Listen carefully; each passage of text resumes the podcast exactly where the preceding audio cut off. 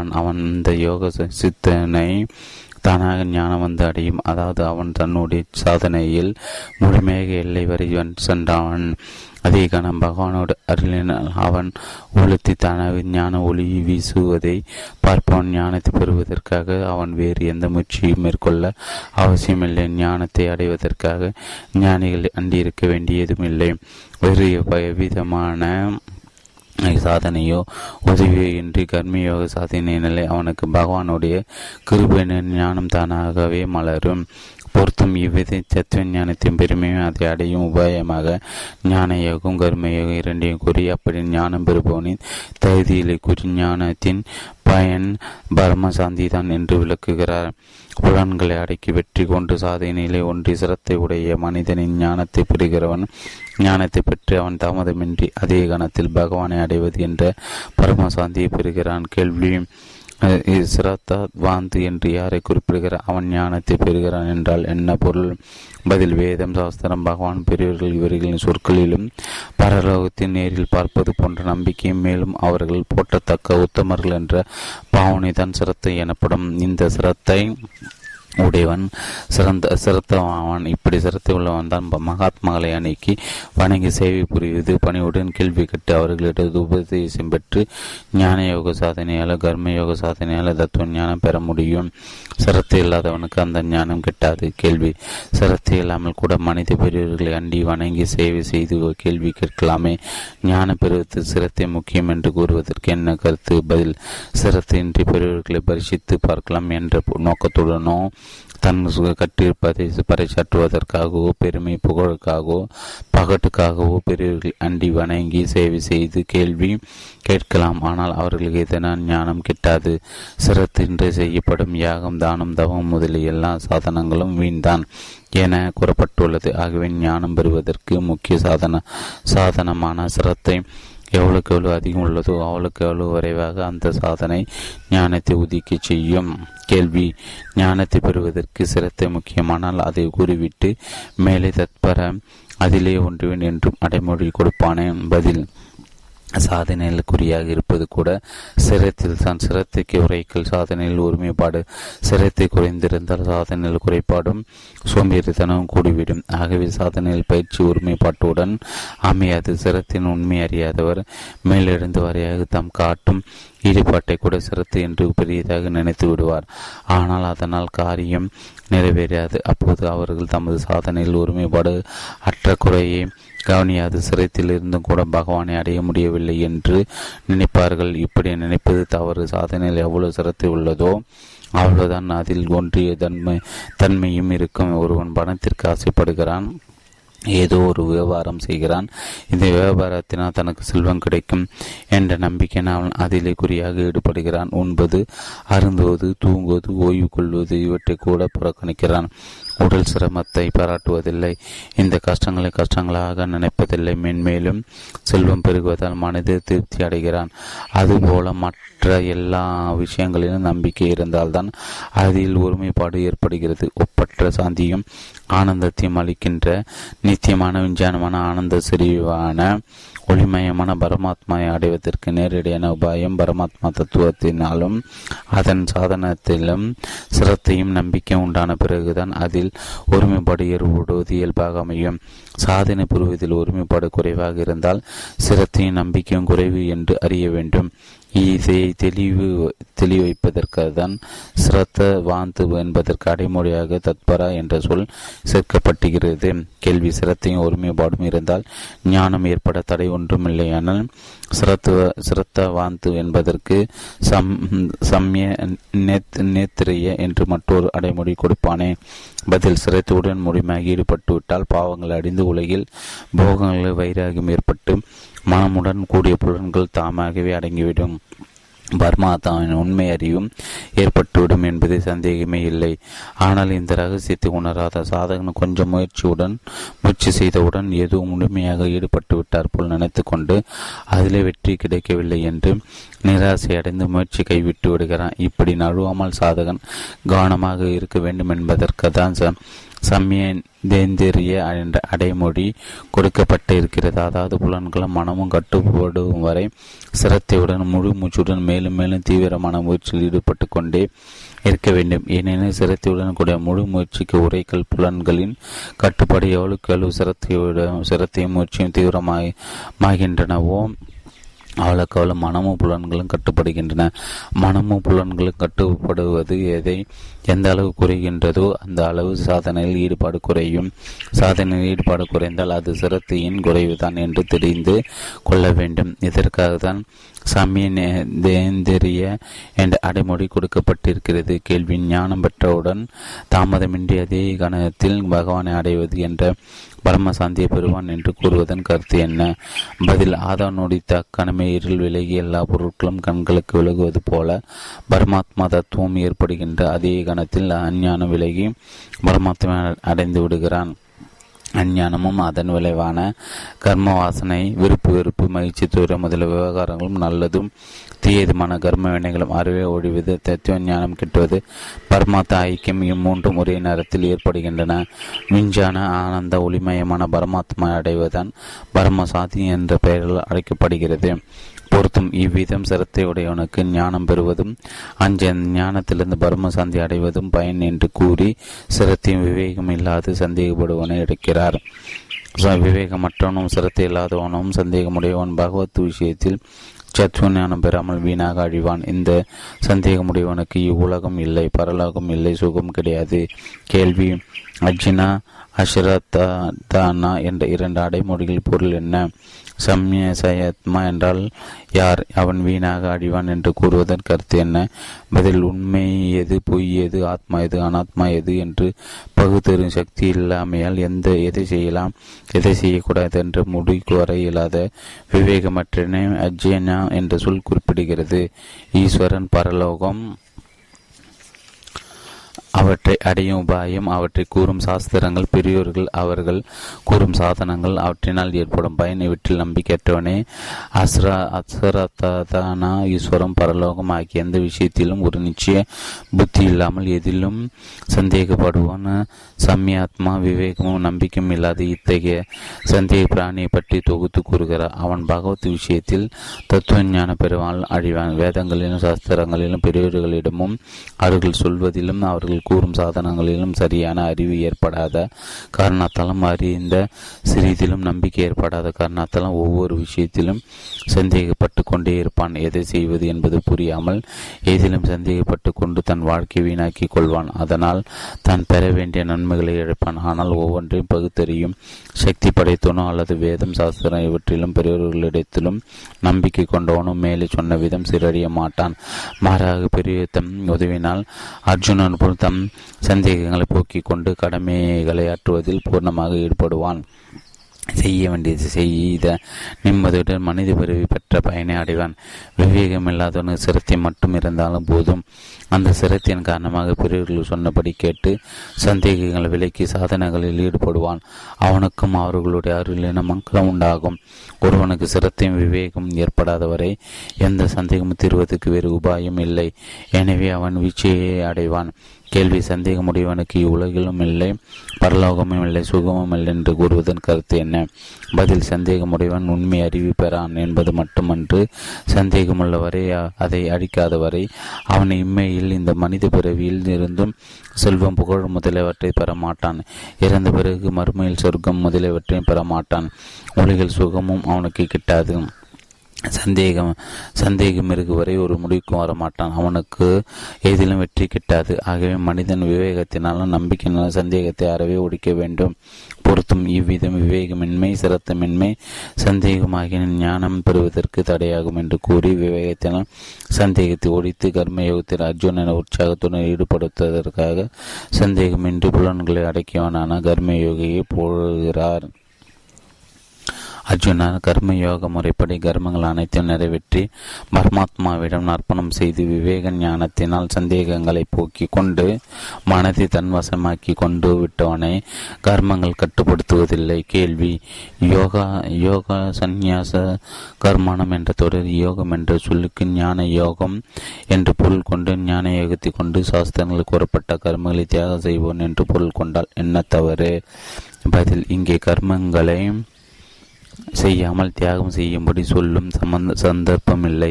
இங்கே பகவான் யோகத்தின் வழியாக கர்மங்களை சந்நியாசம் செய்யும் மனிதனை கர்மங்கள் கட்டுப்படுத்தா என்று கூறுகிறார். அடுத்த ஸ்லோகத்தை ஆகவே என்று ஆரம்பித்து இதை லட்சணமாக காட்டி அர்ஜுனா யோகத்தின் நிலை பெற்று இது என்று ஆணையிடுகிறார். இந்த ஸ்லோகத்தை யோக சந்நியாச தகர்மானம் என்ற தொடருக்கு கர்மங்களை செய்யாமல் தியாகம் செய்வது பகவானின் கருத்தாக இருந்தாலும் பகவான் இவ்வாறு சொல்ல மாட்டார். ஆகவே இங்கு யோக சந்நியாச தகர்மானம் என்ற சொல்லுக்கு கர்மங்களை செய்யாமலே தியாகம் செய்வோன் என்று பொருள் கொள்ளக்கூடாது. கர்மயோக முறையில் எல்லா கடமைகளை ஆற்றி அவற்றில் பயனில் விருப்பம் அமகாரம் பற்று ஆசைவற்றை அறிவை துறந்து பகவானுக்கு அர்ப்பணம் செய்துவிடும் தியாகியை தான் குறிப்பிடுகிறார் என்று கொள்ள வேண்டும். இந்த சந்தர்ப்பத்தில் இதுதான் ஏற்ற பொருள். கேள்வி: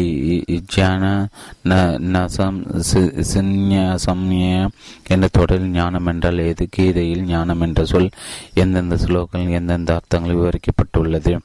பதில்: மேலே சொன்ன தொடரில் எந்த ஒரு பொருளை பற்றியும் விவேகத்தினால் ஆராய்ந்து சந்தேகம் தீர்ந்து முடிவுக்கு வரக்கூடிய விவேக சக்தியின் ஞானம் என்ற சொல் குறிக்கிறது. இஜ்ஞானம் என்ற சம்ஸ்கிருத சொல் சம்ஸ்கிருத இலக்கணப்படி இஜ்ஞான அவபோதனை அறிந்து கொள்ளுதல் என்பதை குறிக்கும். கீதையில் இடத்திற்கேற்றவாறு இஜ்ஞான நாம் என்ற சொல் பல பொருட்களில் உபயோகப்படுகிறது. ஒன்று, டொல்ஃபாட்டோலின் ஞானத்தை காட்டிலும் தியானம் அதை காட்டிலும் கர்மத்தின் பயனை தியாகம் செய்வது சிறந்தது என்று அறிக்கூறியுள்ளார். இக்காரணத்தில் நாங்கள் ஞானம் என்ற சொல்லுக்கு சாஸ்திரங்கள் அல்லது பெரியவர்கள் வாயிலாக கிடைக்கும் விவேக புத்தி என்று பொருள். 2, 13/17 அறியத்தக்க பொருள் என்ற பொருளில் ஞானம் என்ற சொல் வருகிறது. ஆகவே ஞானம் என்றால் அங்கு நித்தியமான ஞான வடிவான ஆனந்தமயமான பரமாத்மா என்று பொருள். 3, 18/42 பிராமணர்களின் இயல்பான கடமைகளை கூறும் சாஸ்திரங்கள் கற்பது கற்பிப்பது என்ற பொருளில் ஞானம் என்ற சொல் வருகிறது. 4, 4/36 4/39 வரை இஜ்ஞானம் என்பதற்கு பரமாத்மா தத்துவ ஞானம் என்று பொருள். ஏனெனில் இது எல்லா கர்மங்களையும் புசுகிவிடக்கூடியது, எல்லா பாவங்களிலிருந்து கரையை ஏற்றக்கூடியது, எல்லாவற்றிலும் காட்டிலும் பவித்திரமானது, யோக சித்தியின் பயனான பரமசாந்திக்கு காரணமானது என்று சொல்லப்படுகிறது. 5/16 பரமாத்மா ஸ்வரூபத்தை நேரடியை தரிசிக்க வைப்பது என்றும் 16/1-2 எல்லா ஞானங்களை கட்டிலும் சிறந்தது என்றும் கூறப்படுவதால் அங்கெல்லாம் ஞானம் என்பதற்கு பரம தத்துவ ஞானம் என்றுதான் பொருள். மற்ற இடங்களும் சந்தர்ப்பத்தை அனுசரித்து இப்படி பொருள் கொள்ளலாம். 5, 18/21 பொருட்கள் விவரானவை ஜீவர்கள் விவரான என்று அறிவது ராஜ ஞானமாகும்.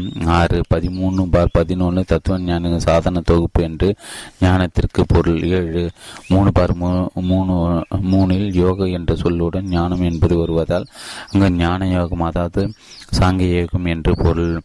இவ்விதம் இன்னும் சில இடங்களில் சந்தர்ப்பத்துக்கேற்றவர் ஞானம் என்பது சாங்கிய யோகத்தை குறிக்கும். மேலும் பல இடங்களில் ஞானம் என்ற சொல் வேறு பல பொருள்களிலும் வருவதை அங்கங்கே பார்த்தறியலாம். கேள்வி: ஞானம் என்ற தொடரில் ஞானம் என்பதற்கு தத்துவ ஞானம் என்று பொருள் கொண்டால் என்ன தவறு? பதில்: தத்துவ ஞானம் பெற்றுவிட்டால் எல்லா சந்தேகங்களும் அடியோடு தீர்ந்துவிடும். அக்கணமே பரமாத்மா அடைந்து விடலாம். பரமாத்மா அடைவதற்கு வேறு எந்த சாதனையும் புரிய வேண்டியதில்லை.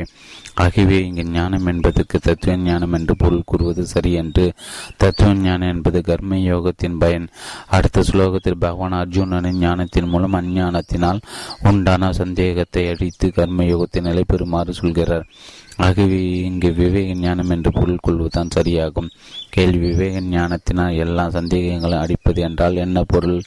பதில்: ஈஸ்வரன் இருக்கிறாரா இல்லையா, எப்படி இருக்கிறார், பரலோகம் என்பது உண்டா இல்லையா, இருந்தால் எப்படி இருக்கிறது, எங்கே இருக்கிறது, உடல் மனம் புலன்கள் புத்தி இவையெல்லாம் ஆத்மாவை தவிர வேறானவையா, அவை சடங்களா சேதனங்களா, இங்கு நிறந்தவையா, குறிப்பிட்ட இடத்தில் உள்ளவையா, கர்த்தா அனுபவிக்கிறவன் என்று ஜீவனை கொள்வதா அல்லது பிராகிருதி கொள்வதா? ஆத்மா ஒன்றா பலவா? ஒன்றானால் எப்படி உள்ளது? பலவானால் எப்படி இருக்கும்? ஜீவன் சுதந்திரமுடையவனா, கட்டுப்பட்டவனா? கட்டுப்பட்டவனால் யாருக்கு எப்படி?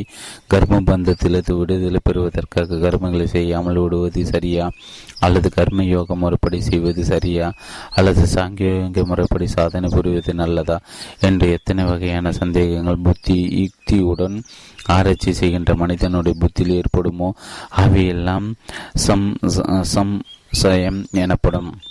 இந்த எல்லா சந்தேகங்களையும் விவேக ஞானத்தின் மூலம் ஆராய்ந்து ஒரு முடிவுக்கு வருவது, அதாவது எந்த விஷயத்திலும் சந்தேகம் இல்லாமல் இருப்பது, தான் செய்ய வேண்டியதை தீர்மானிப்பது, இவ்வித ஞான நசமயம் என்பதற்கு பொருள். கேள்வி: ஆத்மா வந்தம் என்று சொல்லுக்கு என்ன பொருள்?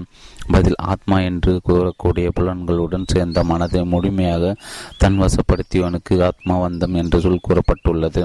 கேள்வி: மேலே சொன்ன அடைமொழிகளுடன் கூடியவனை கர்மங்கள் பந்தப்படுத்தா என்று கூறுவதன் கருத்து என்ன? பதில்: அத்தீவனால் சாஸ்திர முறைப்படி கடைபிடிக்கப்பட்ட கர்மங்கள் மமகாரம், பற்று, ஆசை இவற்றை துறந்து செய்யப்படுவதால் அந்த கர்மங்களை பந்தப்படுத்தும் சக்தி இருக்காது என்று பொருள்.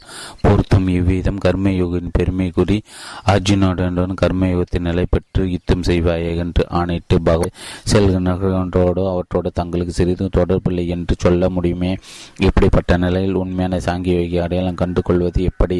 பதில்: வெறும் வார்த்தைன்னு சொல்வதனால் மட்டும் யாரும் சாங்கியோகி ஆகிவிட முடியாது. கர்மங்களோடு அவனுடைய தொடர்பு விட்டு போகாது. உண்மையான சாங்கியோகின் ஞானத்தில் உள்ளபடி பிரபஞ்ச அனைத்தும் கனவு போல மாய தோற்றம் என்பது தெரியும். அதனால் அவனுக்கு எதிலும் சிறிதளவு கூட பற்று இருக்காது, விருப்பு வெறுப்புகள் கொஞ்சம் கூட இராது. காம குரோதம், பேராசை, மோகம், அகங்காரம் ஆகிய தோஷங்கள் அவனிடம் சிறிது கூட இராது. ஆகவே விளக்கப்பட்ட தீய காரத்தை செய்ய தூண்டுதலை இல்லாத காரணத்தால் அந்த நிலையில் பரிசுத்தமான அவனுடைய மனமும் புலன்களும் என்ன செய்தாலும் அது சாஸ்திரத்துக்கு ஒத்ததாக உலக நன்மைக்காகவே ஆகும். உண்மையான சாங்கியோகி இதுதான் அடையாளம். இதுவரையில் தன் உள்ளத்தில் விருப்பு வெறுப்புகளும் காமகுரோதங்களும் சிறிதளவாது உள்ளதாக தெரிய வருகின்றன. அதுவரை சாங்கியோக சாதகம் தன் சாதனையில் குறைபாடு உள்ளது என்று அறிய வேண்டும். கேள்வி: சாங்கியோகி உடலை பேணுவதற்காக மட்டுமே உண்பது, அருந்துவது முதலிய அவசியமான செயல்களை செய்வாரா அல்லது வர்ணாவசரங்களுக்கு ஏற்ப சாஸ்திரத்துக்கு ஒத்தன எல்லா கர்மங்களும் செய்வாரா? பதில்: அப்படி ஒன்றும் கட்டாயம் இல்லை. வர்ணம், ஆசிரமம், சுவாபம், பிராப்தம், சேர்க்கை, பழக்கம் இவற்றில் மாறுபாடு இருக்குமாதலா சாங்கியோகிகளின் செயல்கள் ஒரே விதமாக இராது. பார்த்தல், கேட்டல், தூடுதல், முகத்தல், உண்ணுதல் ஆகிய 5 சொற்களாம் கண், காது, சருமம், மூக்கு, நாக்கு ஆகிய அறிவு புலன்களுடைய எல்லா செயல்களும் முறையே சொல்லப்பட்டிருக்கின்றன. நடத்தல், கைப்பற்றுதல், உரைத்தல் என்பது கால், கை, வாய் இவற்றின் செயல்களும் மற்றும் வெளிப்படுத்துதல் என்பதால் முட்டம், பால், குறிகளின் செயல்களும் இவ்விதமான 5 செயற்புலன்களின் செயல்களும் சொல்லப்பட்டு இருக்கின்றன. மூச்சு விடுதல் என்னும் சொல் பிராணாபானன் முதலில் 5 பிராணன்களுக்கிடையே செயல்களை குறிக்கிறது. அவ்விதமே கண்களை திறத்தல், மூடுதல் ஆகிய சொற்கள் கூர்மம் முதலில் 5 வகையான வாயுக்களின் செயல்களை குறிப்பன. மேலும் உறங்குதல் அந்தகரணத்தின் செயலை குறிப்பது. இவ்விதம் அனைத்து புலன்கள் பிராணன் அந்தகரத்தின் செயல்கள் எடுத்துக்காட்டப்பட்டிருப்பது சாங்கியோகி மூலம் அவனுடைய வர்ண, ஆசிரம, இயற்கை, பிராப்தம் இவற்றின் செயற்கை ஏற்ப உடலை பேணுவதற்காக உலக நன்மைக்காகவும் சாஸ்திரத்திற்கு ஒத்தானது உண்பது, அருந்துவது, வியாபாரம், உபதேசம், எழுதுதல், படித்தல், கேட்டல், நினைத்தல் ஆகிய எல்லா காரியங்களும் நிகழ்கின்றன. கேள்வி: 3:28 குணங்களில் செயல்படுகின்றன என்கிறார். 13:29 எல்லா செயல்களும் பிராகிருதியின் மூலம் நடைபெறுகின்றன என்று கூறுகிறார். இங்கு புலன்கள் புலனுக்குரிய பொருட்கள் இயங்குகின்றன என்கிறார். இப்படி 3 விதமாக கூறுவதன் கருத்து என்ன? பதில்: புலன்களும் அவற்றுக்குரிய பொருட்களும் சத்துவம் முதலிய முக்குணங்களின் விளைவுகள். முக்குணங்கள் பிராகிருதியின் விளைவுகள். ஆகவே எல்லா கர்மங்களும் பிராகிருதியினால் நடைபெறுகின்றன என்றாலும், குணங்களின் குணங்கள் செயல்படுகின்றன என்றாலும், புலன்கள் புலனுக்குரிய விஷயங்கள் இயங்குகின்றன என்றாலும் எல்லாம் ஒன்று தான். சித்தானந்தை வலுப்படுத்துவதற்காக ஒரே விஷயம் சந்தர்ப்பத்திற்கேற்றவாறு 3 விதமாக சொல்லப்பட்டிருக்கிறது. கேள்வி: புலன்களின் செயல்களோடும் பிராணனும் மனம் செய்யும் செயல்களையும் சேர்த்து சொல்வதால் புலன்கள் புலனுக்குரிய பொருட்களை இயங்குகின்றன என்பதை மட்டும் எப்படி ஏற்றுக்கொள்வது? பதில்: செயல்களில் புலன்களுக்கு தன் முக்கியத்துவம் பிராணனும் புலன்கள் என்ற பெயரால் விளக்கப்பட்டுள்ளது. மனம் உள்ளுரையும் கருவியதல் புலனியாகும். இவ்விதமே புலன் என்ற சொல்லால் எல்லாவற்றையும் சேர்த்து சொன்னதாக ஆகிறது. ஆகவே இதில் தவறில்லை. கேள்வி: இங்கு ஏவா என்ற சொல் என்ன கருத்தில் உபயோகப்படுத்தப்பட்டுள்ளது? பதில்: கர்த்தா என்ற எண்ணம் சிறிது கூட இருக்கக்கூடாது என்பதை வலியுறுத்ததற்கு ஏவா என்று அர்த்தமாக சொல்கிறார். சாங்கியோகி சிறிதளவு கூட தன்னை கர்த்தாவாக நினைக்கக்கூடாது பொருத்தம். இவ்விதம் சாங்கியோகியின் சாதன முறையை கூறிவிட்டு இனி 10-11 கர்மயோகியின் சாதனையும் அதன் பயனையும் விளக்குகிறார். எவன் அனைத்து கர்மங்களையும் பரமாத்மாவிடம் அர்ப்பணம் செய்து உலகில் பற்றுதலை துறந்து கர்மங்களை செய்கிறானோ அவன் தண்ணீரில் தாமரை இலையில் ஒட்டாமல் இருப்பது போல பாவத்தினால் பாதிக்கப்படுவதில்லை. கேள்வி: எல்லா கர்மங்களும் பரமாத்மாவிடம் சமர்ப்பணம் பண்ணுவது என்றால் என்ன? கேள்வி: எல்லா கர்மங்களும் பரமாத்மாவிடம் சமர்ப்பணம் பண்ணுவது என்றால் என்ன? பதில்: பகவானிடம் பக்தி, தேவர்களுக்கு பூஜை, தாய் தந்திரம் முதலிய பெரியவர்களுக்கு சேவை, யாகம், தானம், தவம், வர்ணாசிரம தர்மத்திற்கு உட்பட்டு செல்வம் தேடுவது, உடலை பேணுவதற்கு உரிய காரியங்கள் எல்லாவற்றையும் சாஸ்திர முறைப்படி மாமகாரமின்றி எல்லாம் பகவானுடையவை. அவருக்காக அவர் ஆணைப்படி அவர் விருப்பப்படி அவர் செய்விக்கும் விதத்தில் செய்கிறோம் என்று பொம்மலாட்ட பொம்மையைப் போல செயல்புரிவதுதான் பரமாத்மாவிடம் எல்லா கர்மங்களும் அர்ப்பணம் செய்வதாகும். கேள்வி: பற்றி தொடர்ந்து கர்மங்களை செய்வது என்றால் என்ன? பதில்: மனைவி, மக்கள், செல்வம், வீடு ஆகிய போகப் பொருட்கள் எல்லாவற்றிலும் சொர்க்கம் முதலிய மேல் உலகங்களிலும் உடலிலும் செய்கின்ற செயல்களின் மதிப்பு, பெருமை, புகழ் முதலிய எல்லாவற்றிலும் பற்றை ஒழித்து மேலே சொன்ன விதம் கடமைகளை ஆற்றுவதே பற்றை துறந்து கர்மங்களை செய்வதாகும். கேள்வி: கர்மயோகி சாஸ்திரங்கள் விதிக்கப்பட்ட நல்ல கர்மங்களை செய்கிறான், பாவ கர்மங்களை செய்வதில்லை. பாவ கர்மம் செய்யாத போது பாவம் அவனை ஒட்டும் என்று நினைப்பதற்கு இடமே இல்லை. அப்படி இருக்க அவனை பாவம் ஒட்டாது என்று இங்கே கூறுவதன் கருத்து என்ன? பதில்: விதிக்கப்பட்ட கர்மங்கள் கூட முற்றிலும் குற்றமற்றவை அல்ல. எக்காரத்தினும் சுற்றுவீர்கள் தீங்கு ஏற்பட கூடவுமாத்தால் சிறிது பாவம் ஏற்படவே செய்யும். இதைதான் பகவானும் சர்வரம்ப ஹிதேஷனா தூமே நாகு நிரிவாவ் ருதா எல்லா செயல்களையும் நெருப்பை போல் சூழ்வது போல குற்றம் சூழ்ந்து இருக்கும் என்கிற. ஆகவே பயனில் விருப்பும் பற்றுதலும் கொண்டு சுகபோகத்திற்காகவா இன்ப வாழ்விற்காக கர்ம செய்கிறவன் பாவத்திலிருந்து தப்ப முடியாது. ஆசையும் பற்றுதல் தான் மனிதனை கட்டுப்படுத்துகின்றன. ஆகவே ஆசையும் பற்றுதலும் சிறிது கூட இல்லாதவன் தான் கடமை ஆற்றும் போது நேரும் சிறிது பாவம் கூட ஒட்டாதவனாக இருப்பான் என்று கூறுகிறார். கர்மயோகியின் மமகாரமின்றி வெறும் புலன்களாலும் மனதாலும் புத்தியினாலும் உடலாலும் கூட பற்றை துறந்து மன தூய்மை அடையும் பொருட்டு கர்மத்தை செய்கிறார்கள். கேள்வி: இங்கே கேவலை என்ற அடைமொழியின் கருத்து என்ன? இதனை புலன்களோடு மட்டும் சேர்த்துக்கொள்ள வேண்டுமா அல்லது மனம், புத்தி, உடலோடும் சேர்த்துக்கொள்ளலாமா? பதில்: கேவலை என்பது மமகாரம் இன்மை குறிப்பிடுகிறது. இங்கு அது புலன்களுக்கு அடைமொழியாக கொடுக்கப்படுகிறது. ஆயினும் மனம், புத்தி, உடலோடும் இதை சேர்த்து கொள்ள வேண்டும். கர்மயோகி மனம், புத்தி, உடல்களை தன்னுடையவை என்று நினைப்பதில்லை. இவையெல்லாம் பகவானுடையவை என்று நினைக்கிறான். உலகில் தன்னலம் பாராட்டாமல் நிஷ்காமமாக பகவானுடைய உந்துதலுக்கு கட்டுப்பட்டு அவர் செய்விக்கும் வகையில் எல்லா கடமைகளும் செய்கிறான். கேள்வி: எல்லா கர்மங்களையும் பிரம்மத்திடம் அர்ப்பணம் செய்து பற்றில்லாமல் அவற்றை செய்ய வேண்டும் என்று 10வது ஸ்லோகத்தில் பகவான் சொல்லிவிட்டாரே, மறுபடியும் பற்றுதலை விட்டு என்று கூறுவதன் கருத்து என்ன? பதில்: கர்மங்களை பிரம்மத்திடமும் அர்ப்பணம் செய் என்றும் பற்றுதலை துறந்துவிடு என்றும் பகவான் முதலில் சொல்லிவிட்டார். ஆனால் அங்கே பக்தியை முக்கியமாக கொண்ட கர்ம யோகி பற்றி கூறினார். இதே அத்தியாயத்தில் 8-9 ஸ்லோகங்கள் சாங்கிய யோகியின் மனம், புத்தி, புலன்கள், பிராணன், உடல் இவற்றின் மூலம் ஆற்றப்படும் கர்மங்கள் எவ்வாறு அமைகின்றன என்று சொன்னார். அதுபோல இங்கே கர்மத்தை முக்கியமாக கொண்ட கர்மயோகியின் செயல்கள் எவ்விதமான பங்குடன் அமைய வேண்டும் என்பதை விளக்குவதற்கு மனம், புத்தி, புலன்கள், உடல்களையும் அவற்றின் இயக்கங்களையும் மமகாரம், பற்றுதல் என்று மன தூய்மையாகவே கர்மயோகி கர்மம் செய்ய வேண்டும் என்று கூறுகிறார். இப்படி கர்மத்தின் அடிப்படையில் ஈடுபடும் கர்மயோகியின் செயலின் தன்மையை, மனப்பாங்கையும் சொல்லும் முறையிலும் பற்றினை துறக்க வேண்டும் என்கிறார் பொருத்தம். இவ்விதம் பக்தி பிரதான கர்மயோகி கர்மங்களை செய்யும் போது அவனிடம் பாவம் ஒட்டாது. கர்மம் பிரார்த்தனமான கர்மயோகத்தின மனம் பரிசுத்தமாகும் என்று பிரித்து சொன்ன பிறகு கூட ஒரு கேள்வி எழலாம்: கர்மயோகத்தின் மனம் தூய்மையை பெறுவது மட்டும்தான பயனா அல்லது வேறு பயன் உண்டா? இவ்விதமாக கர்மத்தை செய்யாமல் பற்றுடன் நல்ல காரியம் செய்வதால் எங்கு தீங்கு விளையும்? இந்த விஷயத்தை தெளிவாக தெரிவிப்பதாக பகவான் எடுத்து கூறுகிறார். கர்மயோகி கர்மத்தின் பயனை துறந்து பகவானை அடைவது என்கிற அமைதியை பெறுகிறான். ஆனால் பயனில் பற்றுடன் ஆசையின் உந்துதலின் பயனில் பற்றுக்கொண்டு தலைக்கப்படுகிறான். கேள்வி: 8வது ஸ்லோகத்தை யுக்தா என்ற சொல்லுக்கு சாங்கியோகி என்று பொருள். கூறப்பட்டது. இங்கு கர்மயோகி என்று பொருள் கூறுவானேன் பதில் ஒரு சொல்லுக்கு பொருள் சந்தர்ப்பத்திற்கேற்றவாறு அமையும். இந்த முறையில் கீதையில் யுக்தா என்ற சொல் சந்தர்ப்பத்திற்கேற்றவாறு வெவ்வேறு பொருள்கள் வருகிறது. யுக்தா என்ற சொல் யுஜி என்ற வேர் சொல்லிலிருந்து கொண்டாகிறது. அதன் பொருள் சேர்தல் என்பதால் யுக்தா என்றால் 2/61 புலன் அடக்கமுள்ளன் 6/8 பகவான் அடைந்துவிட்ட தத்துவ ஞானி 6/17 உசித உணவு நடைமுறை 6/8 தியான யோகி 7/22 சிரத்துடன் கூடியவன் 5/8 சாங்கிய யோகி என்றும் பல பொருள்கள் உண்டு. அங்கே புலன்கள் அனைத்தும் அவற்றின் பொருட்களில் இயங்குகின்ற என்று அறிந்து தன் கர்த்தா அல்ல என்ற தத்துவம் அறிவனை யுக்தா என்ற சொல் குறிப்பதால் சாங்கியோகி என்று பொருள்படுகிறது. ஆனால் இங்கும் கர்மத்தின் பயனை தியாகம் செய்து என்று கூறும் இடத்தில் வருகிறபடியால் அது கர்மயோகி என்று பொருள்படும். கேள்வி நஷ்டிகி சாந்தி என்று தொடர்பு பகவானை அடைவதாகி சாந்தி என்று பொருள் கூறுவதன் கருத்து என்ன?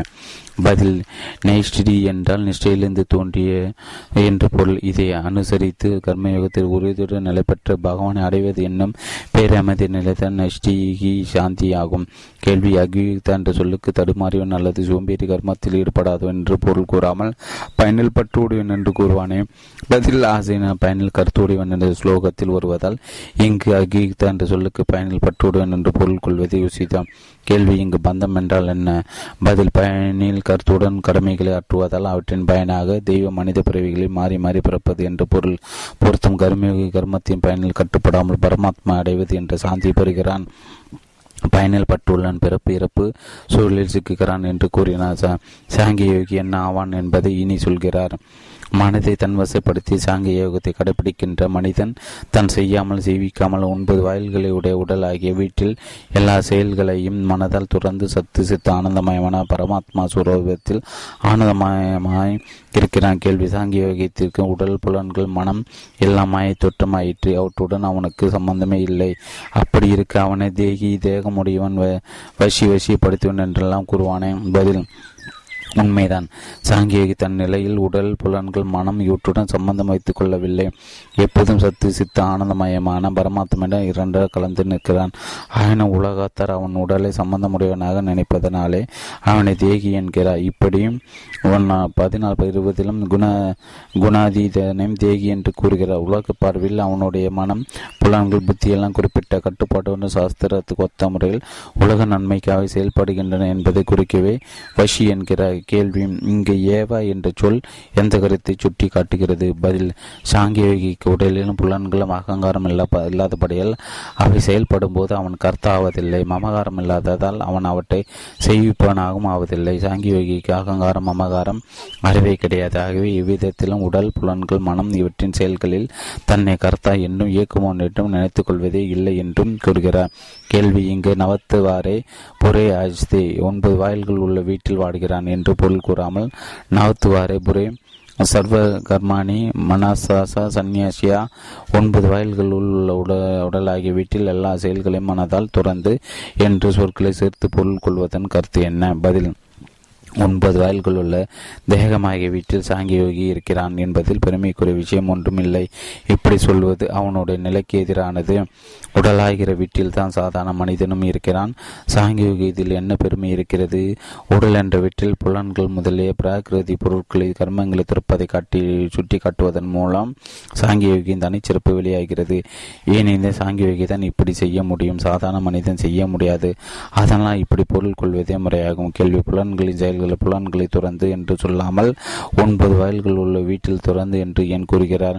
பதில் இரு கண்கள், இரு காதுகள், இரு நாசி தூரங்கள், ஒரு வாய் என்ற 7 வாயில்கள் மேலே பால்குறி புட்டம் என்று 2 வாயில்கள் கீழே புலன்களுடன் கூடிய இந்த பிண்ட சரீரத்தில் இந்த 9 வாயில்கள் குறிப்பிட்டு சொல்வதால் கர்மங்களை புலன்களை விட்டுவிடுவது என்பதுதான் தாத்பரியம். ஏனென்றால் புலன்கள் முதலில் எல்லாவற்றின் உடல் தான் ஆதாரமாக உடலில் விடுவது என்று சொல்வதில் புதிய 2வது கருத்து ஒன்றும் இல்லை. 8-9 ஸ்லோகங்களில் சொன்னவை இங்கும் கூறப்படுகின்றன.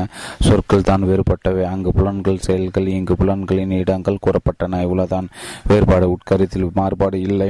கேள்வி மனிதனிலிருந்து கர்மங்களை துறப்பது என்று கூறுவதன் கருத்து என்ன? பதில் எல்லா கர்மங்களையும் விட்டுவிட்டால் மனிதனுடைய அன்றாட வாழ்க்கை கூட நடக்காது.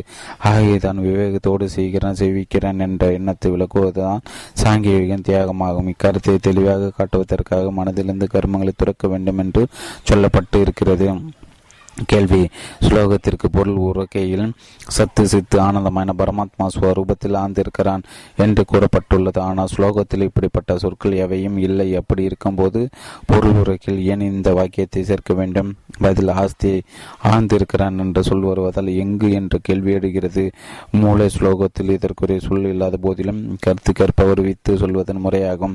இங்கு சாங்கியோகி பற்றிய சந்தர்ப்பம், சாங்கியோகி உண்மையில் சத்து சித்து ஆனந்த பரமாத்மா ஸ்வரூபத்தை சுகமாக நிலை கொள்ள முடியும், வேறு எங்கும் அன்று. ஆகவே இந்த வாக்கியம் சேர்க்கப்பட்டு இருக்கிறது. பொருத்தம், ஆத்மாவின் மேல் கர்மம் செய்வதும் இல்லை, புலன்கள் முதலியவற்றால் செய்விப்பதும் இல்லை என்று இருக்கும்போது எல்லா மனிதரும் தங்களை கர்மத்தை செய்பவர்களாக என் நினைக்கிறார்கள்? அவர்கள் கர்ம பலன் அனுப்பியவர்களை என் ஆகிறார்கள் என்பதற்கு பதில் கூறுகிறார் பகவான். மனிதருடைய கர்த்தா என்னும் தன்மையை உண்டு பண்ணுவதில்லை, கர்மங்களை உண்டு பண்ணுவதில்லை, கர்மத்தின் பயனோடு சேர்த்து வைத்தலையும் ஏற்படுத்துவதில்லை. ஆதலால் இயல்புதான் ஏற்படுகிறது. கேள்வி, இங்கு பிரபு என்ற சொல் யாரை குறிக்கிறது? மனிதர்கள் கர்த்தா என்னும் தன்மை கர்மம் மேலும் கர்ம பலனோடு ஒட்டுதல் ஆகிவிட்டு உலகத்தை படைப்பனாகிய பகவான் செய்வதில்லை என்று கூறுவதன் கருத்து என்ன? பதில், அகில உலகையும் படைத்து காத்து தன்னுள் அடக்கிக் கொள்ளும் சர்வ வல்லமை படைத்த பகவானை பிரபு என்று சொல் குறிக்கிறது. ஏனெனில் சாஸ்திரங்கள் எங்கெல்லாம் சிருஷ்டி முதலான கர்மங்களை செய்கிறார் என்ற பேச்சு வருகிறதோ அங்கெல்லாம் அது சகுன பிரம்மத்தை குறிக்கிறது. பகவான் மனிதனம் தான் செய்பவன் என்ற எண்ணத்தை உண்டாக்குவதில்லை.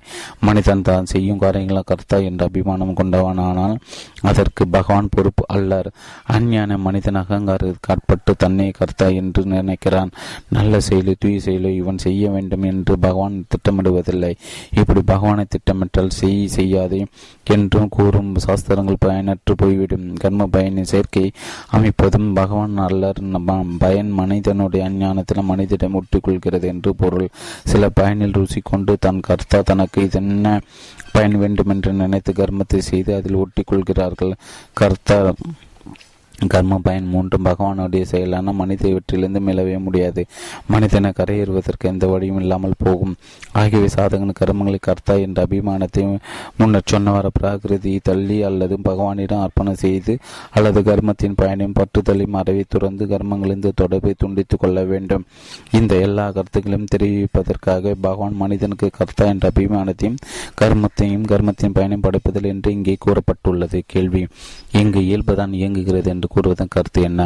பதில், ஆத்மாவுக்கு கர்த்தா கர்மம் கர்மத்தின் பயன் ஆகியவற்றோடு உண்மையில் சம்பந்தமில்லை என்றால், பகவானை இப்படி சுமத்தவில்லை என்றால் எப்படி இவை தோன்றலாயின என்ற கேள்விக்கு இதுதான் பதில். சத்து ரஜசு தமோ குணங்கள், உறுப்பு வெறுப்பு முதலிய மனவகாரங்கள், முன் செய்த நல்லவும் தீயவும் கர்மங்கள் ஆற்றின் மனப்பதிவுகளான சம்ஸ்காரங்கள் இவை எல்லாம் சேர்ந்த உருவமான பிரகிருதி இயற்கையை எல்லாவற்றையும் செய்கிறது. இந்த இயற்கை ஜீவர்களுடன் அனாதிகாலமாக தொடர்பு இருக்கிறது. ஆகையால் ஜீவர்களிடம் தானே கர்த்தா என்ற எண்ணம் தொடர்ந்து கொண்டே இருக்கிறது. அதாவது அகங்காரத்தன மயக்கமடைந்து தங்களையே அவற்றின் கர்த்தா செய்கிறோன் என்று நினைத்துக் கொள்கிறார்கள். இவ்விதமே கர்மத்துடன் கர்ம பலனுடன் அவர்களை பிணைப்பு உண்டாகிவிடுகிறது. அவர்கள் அவற்றினுடைய பந்தத்தில் சிக்கிவிடுகிறார்கள். உண்மையில் ஆத்மாவற்றுடன் ஒரு சம்பந்தமும் இல்லை. இதுவே இயல்புதான் இயங்குகிறது என்பதன் கருத்து. பொருத்தும், சாதகன் எல்லா கர்மங்களும் கர்ம பலனை பகவானுக்கு அர்ப்பணம் செய்வதன் மூலம் கர்ம பலன்களிலிருந்து தனது தொடர்பை துண்டித்துக் கொள்கிறானே. ஆனால் அவனோட நல்ல தீய கர்மங்களின் பயன்களுக்கு பகவான் உரிமையாளர் ஆகிறாரா இல்லை என்பதற்கு பதில் கூறுகிறார்.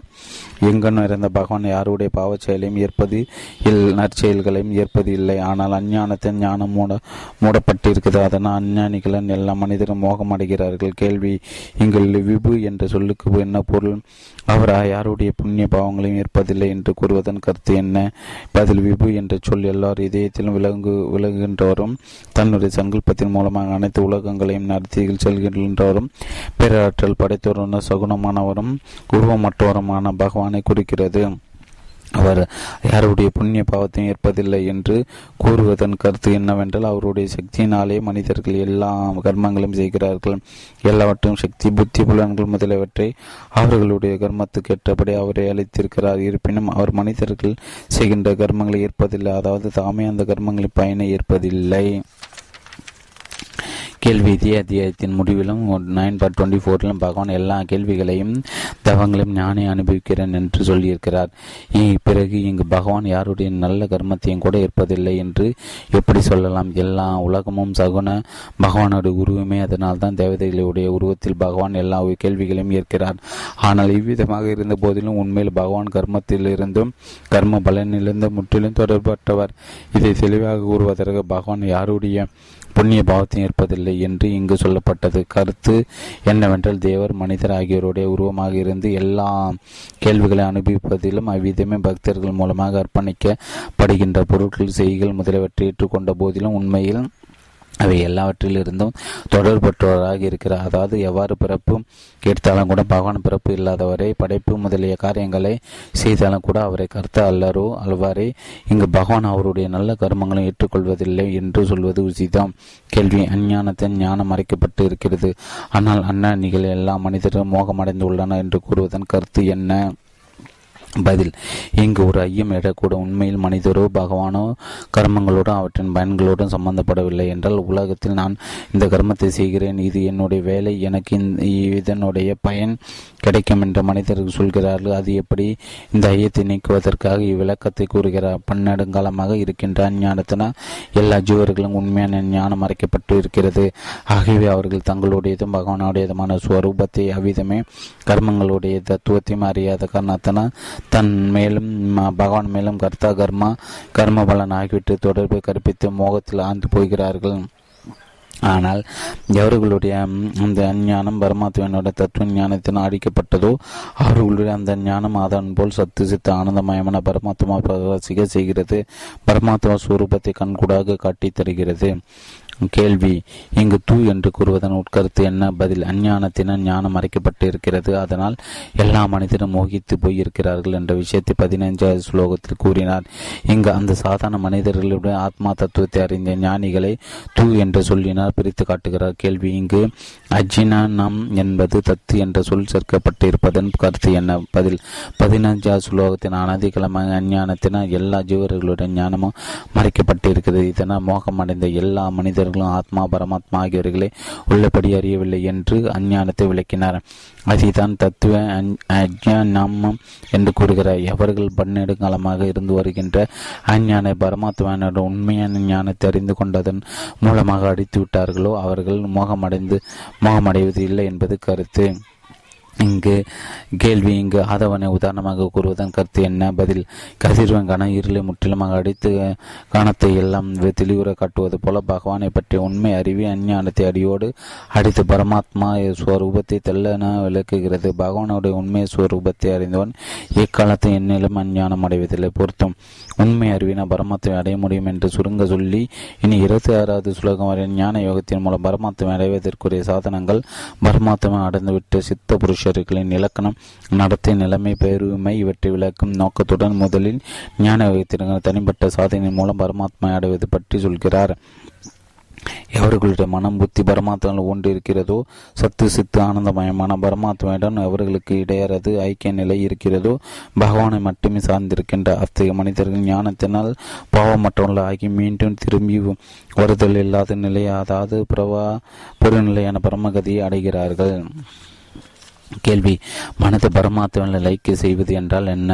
சாங்கியோக முறைப்படி எப்படி பயிற்சி செய்தால் மனம் பரமாத்மாவில் லயிக்கும்? பதில்: சாங்கியோக ஞானயோக பயிற்சியில் ஈடுபட்டவன் ஆச்சரியங்களிடமிருந்து சாஸ்திரங்களிலிருந்தும் அகில உள்ள மாயத்தொற்றும் என்றும் சத்து சித்த ஆனந்தமயமான பரமாத்மா சத்தியம் என்றும் அறிந்த ஆத்மா அல்லாத வஸ்துவின் சிந்தனையற்ற மனது பரமாத்மாவிடம் அசையாமல் நிறுத்தி வைப்பதற்காக அந்த ஆனந்தமய ஸ்வரூபத்தை நினைக்க வேண்டும். அடிக்கடி பூர்ண ஆனந்தம், அபார ஆனந்தம், சாந்தானந்தம், கன ஆனந்தம், அசலானந்தம், திருவானந்தம், நித்யானந்தம், போதஸ்வரூபானந்தம், ஞானஸ்வரூபானந்தம், பரமானந்தம், மகானந்தம், அனானந்தம், சமானந்தம், சீந்தானந்தம், சின்மயானந்தம், ஆனந்தமே ஆனந்தம் நிரம்பியது என்று ஆனந்தத்தை திரும்ப திரும்ப சொல்லி ஆனந்தை தவிர வேறு பொருள் இல்லை என்பதாக நெஞ்சில் நினைத்து இடையறாது மனனம் செய்து சத்து சித்த ஆனந்தமயமான பரமாத்மாவிடம் சிதறாத சிந்தனைகள் ஒன்று மனம் அசுவற்றிருப்பதான் பரமாத்மா லயிப்பது என்பதாகும். கேள்வி: புத்தி பகவானை லயிக்கிறது என்றால் என்ன? மனம் பரமாத்மாகவே ஆன பிறகு புத்தி எந்தவித பரிச்சனை பரமாத்மாக ஆகிவிடும். பதில்: மேலே சொன்ன விதம் மனம் பரமாரத்துவமயமாக ஆன பிறகு புத்தியில் சத்து சித்த ஆனந்தமயமான பரமாத்மனுடைய உண்மை ஸ்வரூபத்தை நேரடியாக காண்பது போன்ற தீர்மானம் ஏற்படும். அந்த தீர்மானத்தின் உறுதியில் நிலைத்து தியானம் செய்து புத்தி என்ற தனி தோற்றமில்லாத சத்து சித்த ஆனந்தமயமாக ஆகிவிடுவது புத்தி பரமாத்மாமயம் ஆவது ஆகும். கேள்வி: தன்னிஷ்டா தத்து பிளஸ் நிஷ்டா, அதாவது சத்து சித்த ஆனந்தமயமான பரமாத்மாவில் ஐக்கிய பாவத்தோடு நிலைத்தல் என்பது எப்போது ஏற்படும்? மனம் புத்தி இரண்டும் பகவானிடம் லயித்த பின்னர் அது எப்படி உண்டாகும்? பதில்: மேலே சொன்னபடி மனமும் புத்தி பரமாத்மாவிலும் ஐக்கியமாகாத வரையில் சாங்கியக்கு பரமாத்மாவோட இரண்டரற்ற நிலை உண்டாவதில்லை. ஏனெனில் ஆத்மா பரமாத்மாவில் வேற்றுமை மயக்கத்தை தொற்றுவிப்பதற்கு மனம் புத்தியுமே முக்கிய காரணங்களாகும். ஆகவே மேலே கூறியபடி மனமும் புத்தி பரமாத்மாவுடன் ஐக்கியமான பின்னர் சாதகனுடைய பார்வையில் ஆத்மா பரமாத்மா என்ற வேற்றுமை மயக்கம் அடிக்கிறது. அப்போது தியானிப்போன் தியானம் தியான பொருள் என்ற திரிபுடி அற்று போய்விடுகிறது. சத்திய சித்த ஆனந்தமயமான பரமாத்மாவுக்கு ஒரு பொருள் மட்டுமே தனித்து விளங்கும். இதுதான் சாங்கிய யோகியினுடைய அதுவாக ஆகுதல், அதாவது பரமாத்மானு ஒன்றிருக்கும் நிலையாகும். கேள்வி: தத்பராயணா என்ற சொல் எவர்களை குறிக்கிறது? பதில்: மேலே சொன்ன விதம் ஆத்மா பரமாத்மா என்ற வேறுபாடு அகன்று சாங்கியோகி சத்து சித்த ஆனந்தமயமான பரமாத்மாவில் இரண்டர் கலந்துவிட்ட போது உண்மையில் பரமாத்மாவை தவிர வேறு பொருள் இருக்கிறது என்ற உணர்வே இருக்காது. அவனுடைய மனம் புத்தி பிராணன் முழுவதும் பரமாத்மாவே இருக்கும். இவ்விதம் சத்து சித்த ஆனந்தமயமான பரமாத்மா நேரடி உணர்வு பெற்று அவரிடம் இரண்டர கலந்து நிலைத்து நிற்பவர்களை தத்துவ பராயணா என்ற சொல் குறிப்பிடுகிறது. கேள்வி: தத்து என்ற சொல்லுக்கு சத்து சித்த ஆனந்தமயமான பரமாத்மா என்று எப்படி பொருள் கொள்ளலாம்? பதில்: முன் ஸ்லோகத்தில் பரமம் என்ற சொல்லுடன் தத்து என்ற சொல் இடம்பெறுகிறது. உண்மை அறிவு மூலம் பரமாத்மா நேரடி அனுபவம் ஏற்படுவது பற்றி கூறப்பட்டது. அதையே இச்சுலோகத்தில் உள்ள தத்து என்ற சொல்லும் குறிப்பிடுவதால் சந்தர்ப்பத்திற்கிற தத்து என்ற சொல் சத்து சித்த ஆனந்தமயமான பரமாத்மா என்று பொருள் வந்தது. கேள்வி: இச்சஞான நிரு நூதா கல்மாஷா என்ற தொடரில் வரும் இச்சஞானம் என்ற சொல் எந்த ஞானத்தை குறிக்கிறது? நிர்தூதா கல்மாஷா என்ற சொற்களுக்கு என்ன பொருள்? பதில்: 16வது ஸ்லோகத்தின் ஞானம் அஞ்ஞானத்தை அடிக்கும் பரமாத்மாக்கும் என்ற அந்த உண்மை அறிவுதான் இங்கு கூறப்படும். இச்சஞானம் நல்ல தீய கர்மங்கள், விருப்பு வெறுப்பு ஆகிய தீய இயல்புகள், விசேஷம் ஆவரணம், தடுமாற்றம், திரை இவையெல்லாம் கல்மஷங்கள். ஏனெனில் இவையெல்லாம் ஆத்மாவை பந்தப்படுத்துகின்ற பாவங்களை விட்டு அறிவை ஒழிப்பதே நிர்தூதா என்ற சொல் கூறுகிறது. மேலே கூறப்பட்ட சாதனை மூலம் அடையப்பட்ட உண்மை அறிவினால் எவனுக்கு மலம் விசேஷமும் ஆவரணம் என்ற எல்லா பாவங்களும் நீங்கி சிறிதளவு கூட பாவம் எஞ்சுவதில்லையோ அவன் ஞான திரு நிர்தூதா கல்மஷ எனப்படுவான். கேள்வி: மீண்டும் திரும்பி வருதல் இல்லாத பதவி அடைவது என்றால் என்ன? பதில்: எந்த நிலை எய்திய பிறகு யோகி மீண்டும் திருப்பதில்லை எதை 16 ஸ்லோகத்தை தத்பரம் என்ற பெயரால் பகவான் குறிப்பிடுகிறாரோ கீதையில் எதை அஷய சுகம் நிர்வாண பிரம்மம் உத்ம சுகம் பரமகதி பரம தாமம் அவிய அவிய அவிய பதம் திவ்ய பரபுருஷன் என்ற பெயர்களால் பகவான் வர்ணிக்கிறாரோ உண்மையின் அறிவின் பயனாக ஏற்பட்ட பரமாத்மான ஒன்றுவிட்ட அந்த நிலையை திரும்பி வருதலே பதவியாகும். பொருத்தும் பரமாத்மையை அடையும் சாதனத்தை பற்றி கூறிவிட்டு பரமாத்மை அடைந்துவிட்ட புருஷன் சமநிலையை வர்ணிக்கிறார். தத்துவ ஞானிகள் கல்வியோடும் பணியோடும் கூட பிரம்மனிடமும் பசுவிடமும் யானையிடமும் நாயிடமும் சண்டாளனிடமும் கூட சமநோக்கூடியவர்களே. ஆத்மாவன பகவான் எல்லோரிடம் சமமாக விளக்கிறார் என நோக்கூடியவர்களே. கேள்வி: பண்டிதர் என்ற சொல்லுக்கு என்ன பொருள்? பதில்: தத்துவமறிந்த சித்த புருஷர் மகாத்மாக்கள் என்று பொருள்.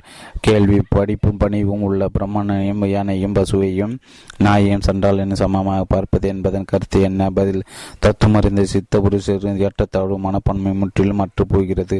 அவர்களின் பார்வையில் ஒரே சத்து சித்த ஆனந்தமயமான பரபரம பரமாத்மாவை தர வேறு எதற்கும் இருப்பு சத்தா கிடையாது. அதனால் அவர்களுக்கு எங்கும் சமபாவனை ஏற்படும்.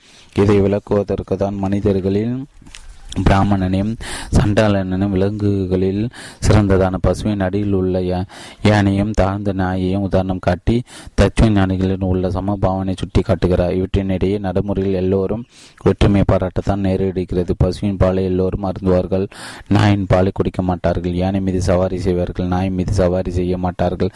உடலை பேணுவதற்காக மிருகங்களுக்கு எது தேவையோ அது மனிதனின் உணவாக பயன்படாது. உயர்ந்த அந்த நாரை போட்டு பூஜிக்க வேண்டும் என்று சாஸ்திரங்கள் கூறுகின்றன. சண்டாளனை பூஜிக்க சொல்லவில்லை. இவ்வளவு வேற்றுமையில் நடைமுறையில் இருப்பினும் ஞானிகள் சமபாவனுடன் இருப்பார்கள். எப்போதும் எக்காரணத்திலும் அவர்களிடம் ஏற்றத்தாழ்வு மனப்பான்மை இருக்காது. கேள்வி: எல்லா இடத்திலும் சமபாவனை ஈடுபட்டுவிட்ட காரணத்தான் ஞானிகள் எல்லோரிடம் ஒரே மாதிரியாக பழகுவார்களா? பதில்: அப்படி என்று எல்லோரிடம் ஒரே விதம் பழகுவது என்பது எவருக்கு சாத்தியமே இல்லை. சாஸ்திரங்கள் கூறப்பட்டுள்ள நடைமுறை வேறுபாடுகள் எல்லோரிடமும் உள்ளவைதான். ஞானி உலகத்தார் போல அந்தனருடனும் சண்டாளனுடனும் பசு யானை நாய்களுடன் அவற்றுக்கு தகுந்த பக்கபடி நல்ல முறையில் நடந்து கொண்டாலும் அவை பரமாத்மா என்ற எண்ணத்தில் ஒரே விதமாக அன்பு செலுத்துவான். இதுதான் அவனுடைய சிறப்பு. மனிதன் தன்னுடைய தலை, கை, கால் முதலிய உறுப்புகளில் கூட அந்தன சித்திர வைசிய நான்காம் வர்ணத்தாரிடம் போலவே வெற்றுமை பாராட்டுகிறான்.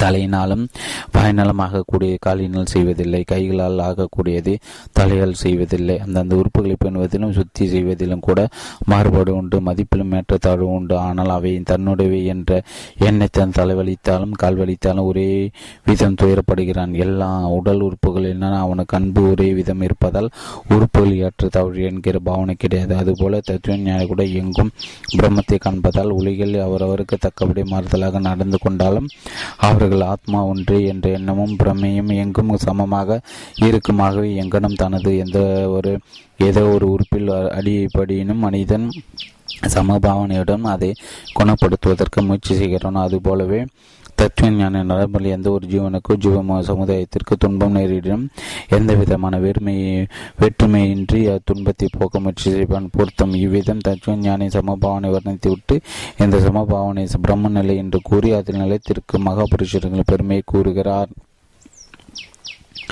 எவர்களுடைய மனம் சமபாவனை நிலைத்துள்ளதோ அவர்களால் உயிர் வாழும்போதே சரீரத்தில் உள்ள நிலையிலே அகில உலகம் வெற்றி கொள்ள பட்டது.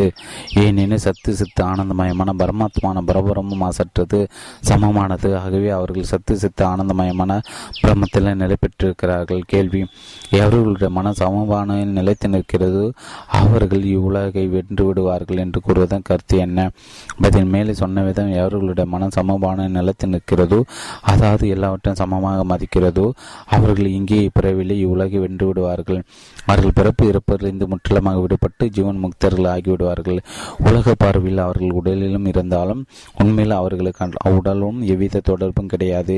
கலை பிரம்மத்தை மாசற்றது சமமானது என்று கூறுவதன் கருத்து என்ன? ஹி எனின் தஸ்மாத் ஆகவே என்ற சொற்கள் எதற்கு? பதில்: சத்துவம், ரஜஸ், தமஸ் என்ற முக்குணங்களில்தான் எல்லா தோஷங்களும் நடந்திருக்கின்றன. உலகம் அனைத்து முக்குணங்களின் விளைவுகளால் தோஷமயமானதே. இக்குணங்களின் சேர்க்கலாம் ஏற்றத்தாழ்வுகள், விருப்பு வெறுப்புகள், மோகம் முதலிய எல்லா விவகாரங்களும் உண்டாகின்றன. பிரம்மம் என்ற பெயரால் அழைக்கப்பட்ட சத்து சித்து ஆனந்தமயமான பரமாத்மா முற்றிலும் முக்குணங்களை கடந்தவர். ஆகவே அவருக்கு குற்றமற்றவர், சமமானவர். அதுபோல தத்துவஞானி முக்குணங்களை கடந்தவன். அவனிடம் விருப்பு வெறுப்புகள், மோகம், அமகாரம், அகங்காரம் முதலிய விவகாரம் ஏற்ற தவணமான பன்மை என்ற மூன்று குறைவு முற்றிலும் அடைந்து போய் அவன் சமபாவனையில், அதாவது பரமாத்மாவில் நிலைத்து நிற்கிறான். ஹி தஸ்மாத் என்பன காரணத்தை கூறும் சொற்கள் சமபாவனையை பிரம்மஸ்வரூபமானதால் அந்த சமபாவனை நிலைத்த ஒரு பரமர்மத்தின் நிலை பெறுகிற உலகத்தினர் அவர்களை முக்குணங்கள் ஆட்பட்டவர்களாகவும் உலகில் உடலோடு இருப்பதாக கண்டாலும் உண்மையில் அவர்கள் சமபாவனையில் ஒன்று இருப்பதால் முக்குணங்களுக்கு ஆட்பட்ட பிரபஞ்சத்துடன் உடலுடன் அவர்களுக்கு தொடர்பு கிடையாது. அவர்கள் பிரம்மத்தில் நிலைத்து நிற்கிறார்கள். கேள்வி: தமோ குணம், ராஜகுணம் குற்றங்களின் இருப்பிடம்? ஏனெனில் கீதையில் ஆங்காங்கே பகவான் இந்த இரண்டையும் எல்லா தீமைகளுக்கு காரணம் என குறிப்பிடுகிட்டு இவற்றை தவிர்க்க வேண்டும் என்கிறார்.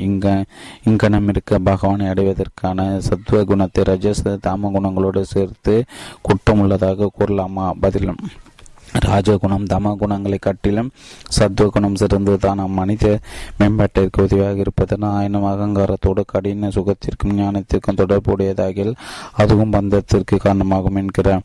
உண்மையில் முக்கோணங்களை கடந்தால் ஒழிய மனிதன் குற்றமற்றவன் ஆக முடியாது. அவன் முழுமையாக சமபாவனை நிலை பெற முடியாது. இந்த குணாதீதுடன் நிலை சொல்வதால் சத்துவ குணத்தையும் குறை கூறுவதில் தவறு இல்லை பொருத்தம்.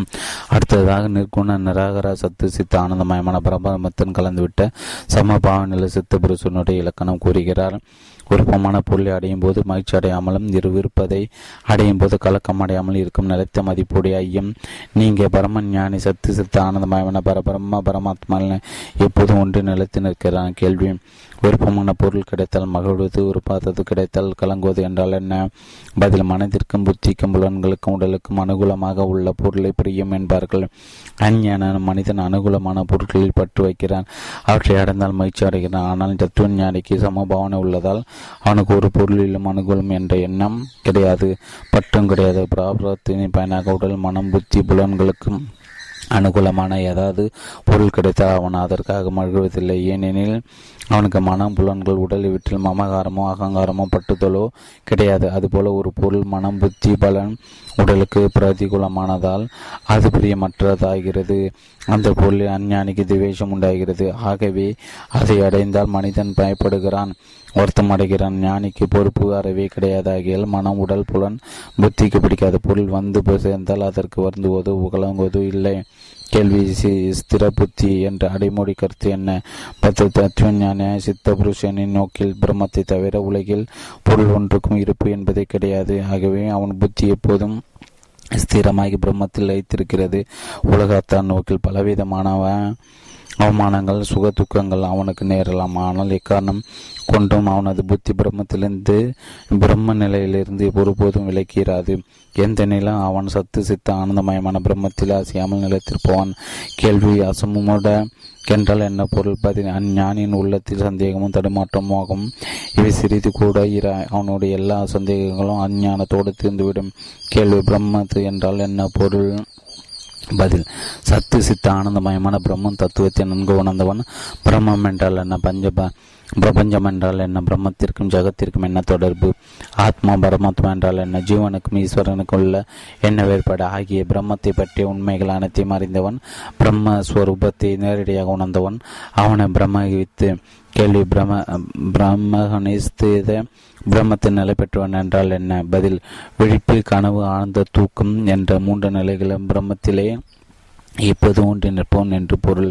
எந்த நிலையில் அவன் உடலை ஆத்மா என்று நினைக்க மாட்டான். பிரம்மத்தோடு அவன் ஒன்று விட்ட காரணத்தால் பிரம்மத்திடமிருந்து பிரிவு என்பது ஒருபோதும் கிடையாது. எப்போதும் எக்காலத்திலும் ஒரே நிலையில் நிலைத்திருப்பவன் அவன்தான் பிரம்மத்தின் நிலை பெற்றிருப்பவன் எனப்படுகிறான்.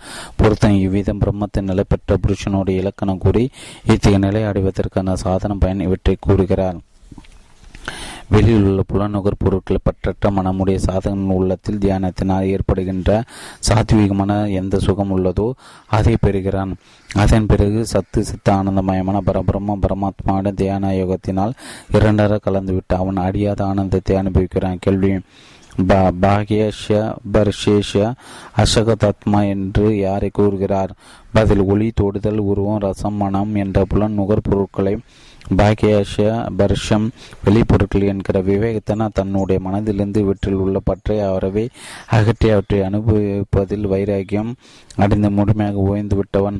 வெளிப்பொருட்களில் பற்று நீங்கிய மனம் உடையவன் பாக்யேஷ பர்ஷேஷா அசகதாத்மா எனப்படுகிறான். கேள்வி, ஆத்மாவில் உள்ள ஆனந்தத்தை ஆனந்த பெறுவது என்றால் என்ன?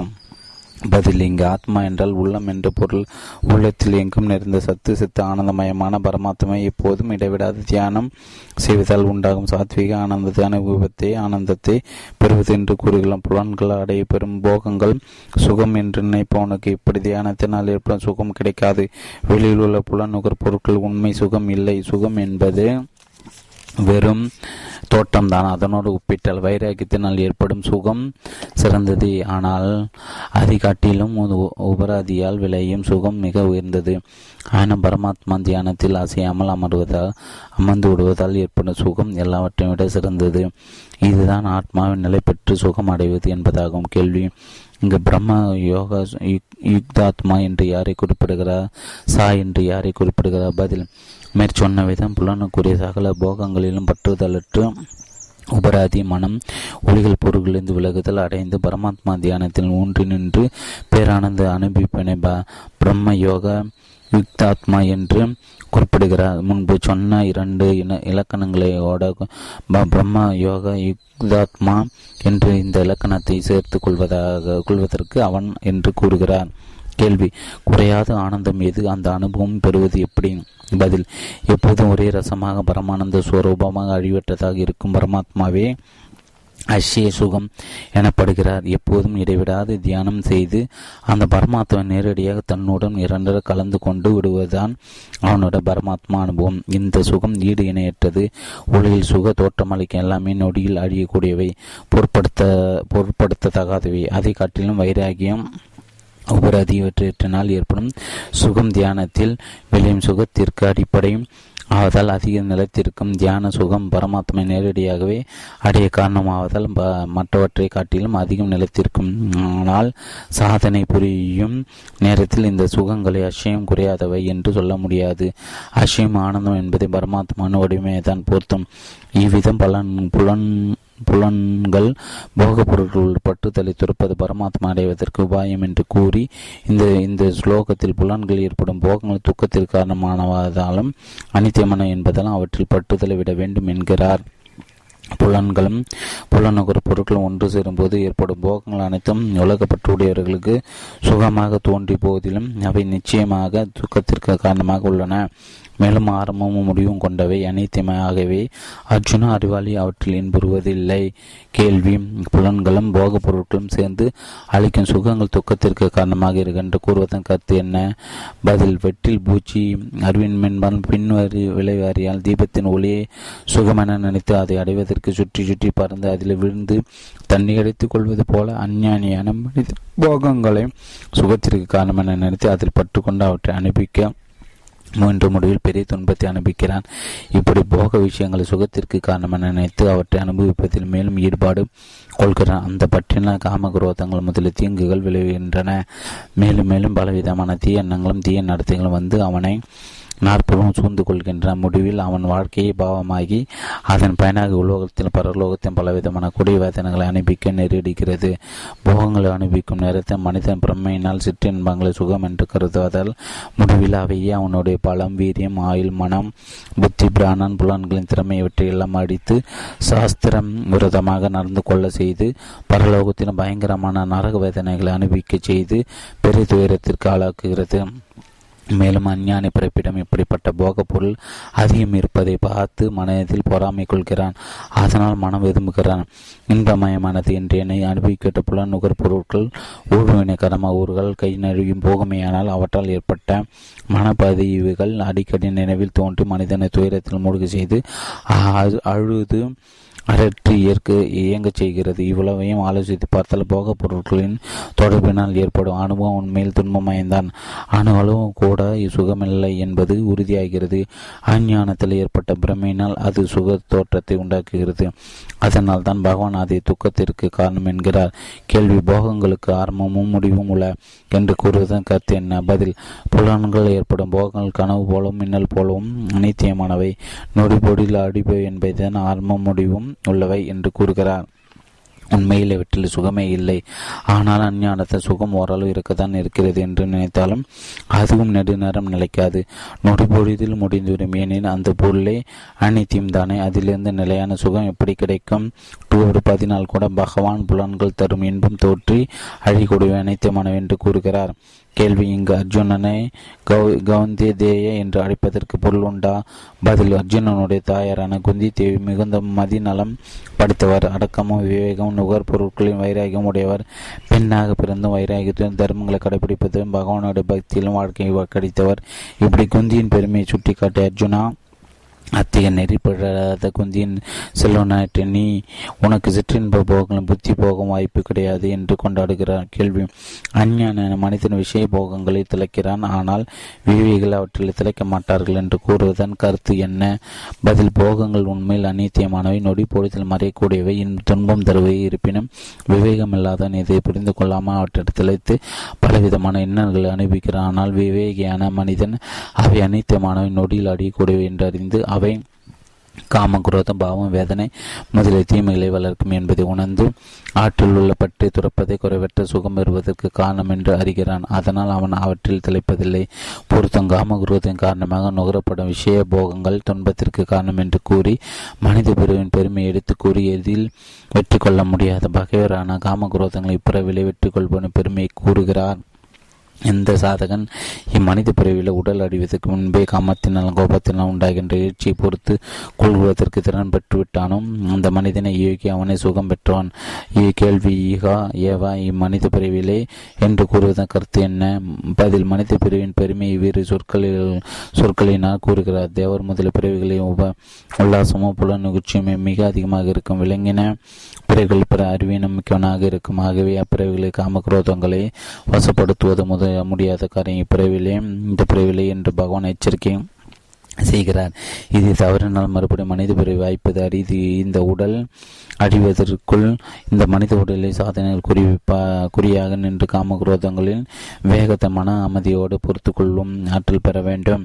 அச்சாக்கிரத்தையினாலும் அலட்சியத்தினாலும் இந்த அரிய மனித வாழ்வை சிற்று இன்பங்களில் கடித்துவிட்டால் பிறகு மிகவும் வருத்தப்பட வேண்டியிருக்கும்.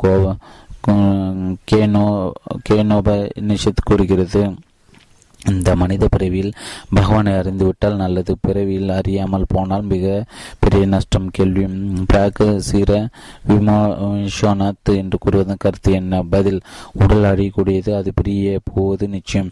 எந்த வினாடியில் உடலை விட்டு நேரும் என்பது நமக்கு தெரியாது. ஆகவே மரணம் நெருங்கும் முன்னரே காமக்ரோதங்களை ஜெயித்துவிட வேண்டும். மேலும் மேலும் சாதனை புரிந்து காமக்ரோதமாகிய பெரும் பகைவர்கள் தலை தூக்காதவரும் நம்முடைய வாழ்க்கையை தடுமாற வைக்காதவரும் தடுத்து நிறுத்தும் ஆற்றலை பெற வேண்டும். கடலில் வந்து கலக்கும் ஆறுகள் அனைத்தும் வேகத்துடனே அதிலே மறைந்து விடுவது. காமக்ரோதங்கள் வந்து புகுவதாலும் வேகம் அறிந்து மறைந்துவிட வேண்டும். அதற்குரிய முயற்சியை மேற்கொள்ள வேண்டும். கேள்வி: காமக்ரோதத்தினால் ஏற்படும் வேகம் எது?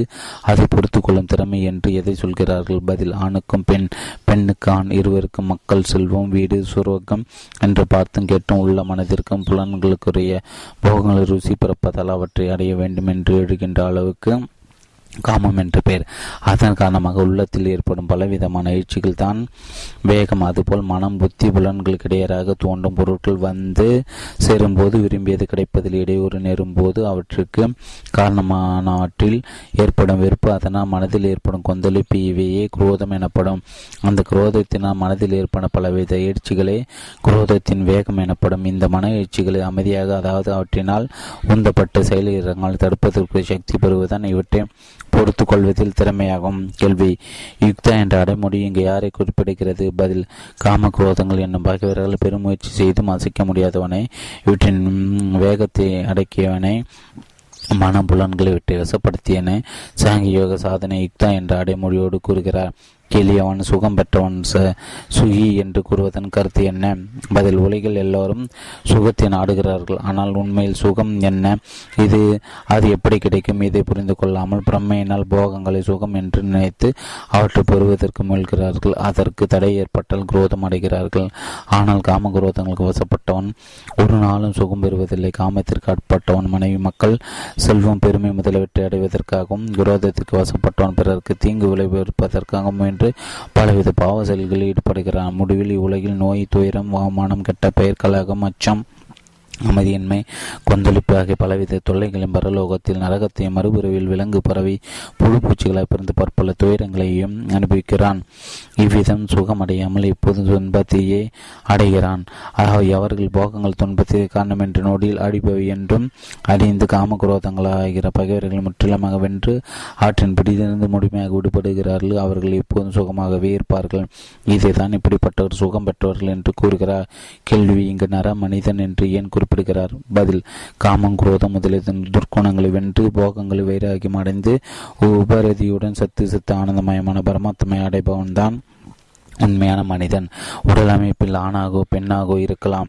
அஞ்ஞானத்தில் முகமடைந்தான் பற்றினம் மேற்பார்வைக்கு சுக தோற்றமுடைய பொருட்களின் கவர்ச்சியில் விழுந்து பரமாத்மா மறந்து காமகுரோதங்களுக்கு ஆட்பட்டு இடிப்பிறப்புகளான விலங்கு பிரசாசுகளைப் போல உணவிலும் உறக்கத்திலும் சுற்றுப்படத்திலும் திளைத்து சச்சரிவில் ஈடுபடுகிறான். அவன் மனிதனை அல்லன். விலங்கை காட்டிலும் ஈனமான, கொம்பும் வாளும் இல்லாத அமங்கலமான உலகிற்கு துன்பமளிக்கின்ற வெறும் பயனற்ற ஒரு பிராணியே பரமாத்மா அடைந்துவிட்ட உண்மையான மனிதன். அவனுடைய குணங்களும் நடத்தைகளும் ஆதர்சமாக கொண்டு சாதகன் காமக்ரோதங்களை ஜெயிக்க முயன்றால் அவன் நரந்தான் என்று குறிப்பிடுவதற்காக இங்கு நர என்று சொல் வருகிறது. கேள்வி: காமக்ரோதங்களை வென்றவனை யுக்தன் சுகி என்கிறார். அவனை சாதகன் என்று ஏன் கொள்ள வேண்டும்? சித்தன் என்று ஏற்றுக்கொண்டால் என்ன குற்றம்? பதில்: காமக்ரோதங்களை வென்றுவிட்டதனாலே ஒருவன் சித்த புருஷன் ஆகிவிட மாட்டான். சித்த புருஷனிடம் காமக்ரோதம் என்பது இரா. பகவான் இதை சொல்கிறார். ஆனால் இங்கு அவன் சுகம் பெற்றவன் என்று மட்டும் சொல்கிறார். அவனால் அஷய சுகமடைந்த சித்த புருஷனான பரமசேகி என்றோ ஒரு விசேஷமான அடைமொழிகளுடன் கூறியிருப்பார். இங்கு அவன் வைவர் 21 ஸ்லோகத்தின் முற்பகுதியில் கூறியுள்ளபடி பரமாத்மா தியானத்தில் அடையும் சாத்வீக சுகத்தை அனுபவிக்கிறான். ஆகிய சுலோகத்தில் குறிப்பிடப்படுவான் சாதகன் என்று சொல்ல வேண்டும். பொறுத்த மேலே சொன்னபடி வெளி விஷயங்களால் ஏற்படும் சுகபோகங்கள் நொடி பொழுதானவை, துக்கத்திற்கு காரணமானவை என்று அறிந்து அவற்றின் மீது உள்ள பற்றை துறந்து காமகுரதங்களை ஜெயித்துவிட்ட சாங்கியவிகன் முடிவான நிலை அதன் பயனோடு சேர்த்துக் கொள்கிறார். எவனும் உறுதியுடன் தீர்மானம் செய்து கொண்டு ஆத்மாவில் சுகம் காண்கிறானோ, ஆத்மாவுடன் இன்புற்றுவானோ, அவ்விதமே எவன் ஆத்மாவிலே உள்ளொளி பெற்றானோ, சத்து சத்து ஆனந்தமான பரபிரமத்தில் ஒன்று விட்டானோ, அந்த சாங்கிய யோகி அமைதி நிறைந்த பிரம்மத்தை அடைகிறான். கேள்வி: அந்த சுகம் என்றால் என்ன பொருள்? பதில்: அந்த என்பது அகில சகத்துக்குள்ளும் இருக்கும் பரமாத்மாவை குறிக்கும். இதற்கு உள்ளம் என்று பொருள். என்று எவன் ஒருவன் வெளிப்பொருட்களில் போகம் என்ற உலகில் சுகத்தை கனவு போல அநியத்தியமான என்றறிந்து அந்த சுகம் என்று கருத மாட்டானோ, எல்லாவற்றுக்களும் இருக்கிற பரமானந்த சுரூபான பரமாத்மா சுகமாக நினைப்பானோ, அவனை அந்த சுக அதாவது பரமாத்மாவில் சுகத்தை அனுபவிக்கிறான் என்று கூறுகிறார். கேள்வி: அந்த ராமா ஆத்மாவில் தலைப்பான் என்றால் என்ன பொருள்? பதில்: நுகர்பொருட்களின் சுகம் இல்லை என்றறிந்து அவன் அவற்றில் திளைப்பதில்லை. இவற்றில் ருசியது பரமாத்தில் நிலைத்திருப்பவன் இடைவிடாமல் பரமாத்மாவுடன் இரண்டரை கலந்து அதி சிந்தனையாக உள்ளதாதெல்லாம் அவனை அந்தராமா எனப்படுவான். கேள்வி: அந்த ஜோதி என்றால் என்ன பொருள்? பதில்: பரமாத்மா எல்லா ஒளிகளை கட்டிலும் பெரிய ஒளி. அகில உலகம் அவருடைய ஒளியினால் பிரகாசிக்கிறது. அவன் இடைவிடாது இரண்டர ஞான ஸ்வரூபமான பரமாத்மா அனுபவிக்கிறானோ, பரமாத்மாவுடன் நிலைத்திருக்கிறானோ, எவனுடைய பார்வையில் விஞ்ஞான ஆனந்த ஸ்வரூபமான பரமாத்மாவை தவிர வெளியே காணப்படும் பொருட்களுக்கு தனியிருப்பு இல்லையோ, அவன்தான் அந்த ஜோதி உள்ளொளிப்பட்டவன். எவனுக்கு காணப்படும் இந்த பிரபஞ்சம் சத்தியமாக தோன்றுகிறது தூங்கியவன் கனவு காண்பது போல எவன் அஞ்ஞானத்துக்கு ஆட்பட்டு வெளி உலகிலே மூழ்கி இருக்கிறானோ, அவன் உள்ளொளி பெற்றவன் அல்லன். ஏனெனில் ஞான ஒடியமான பரமாத்மா அவனுக்கு புலப்பட மாட்டார்.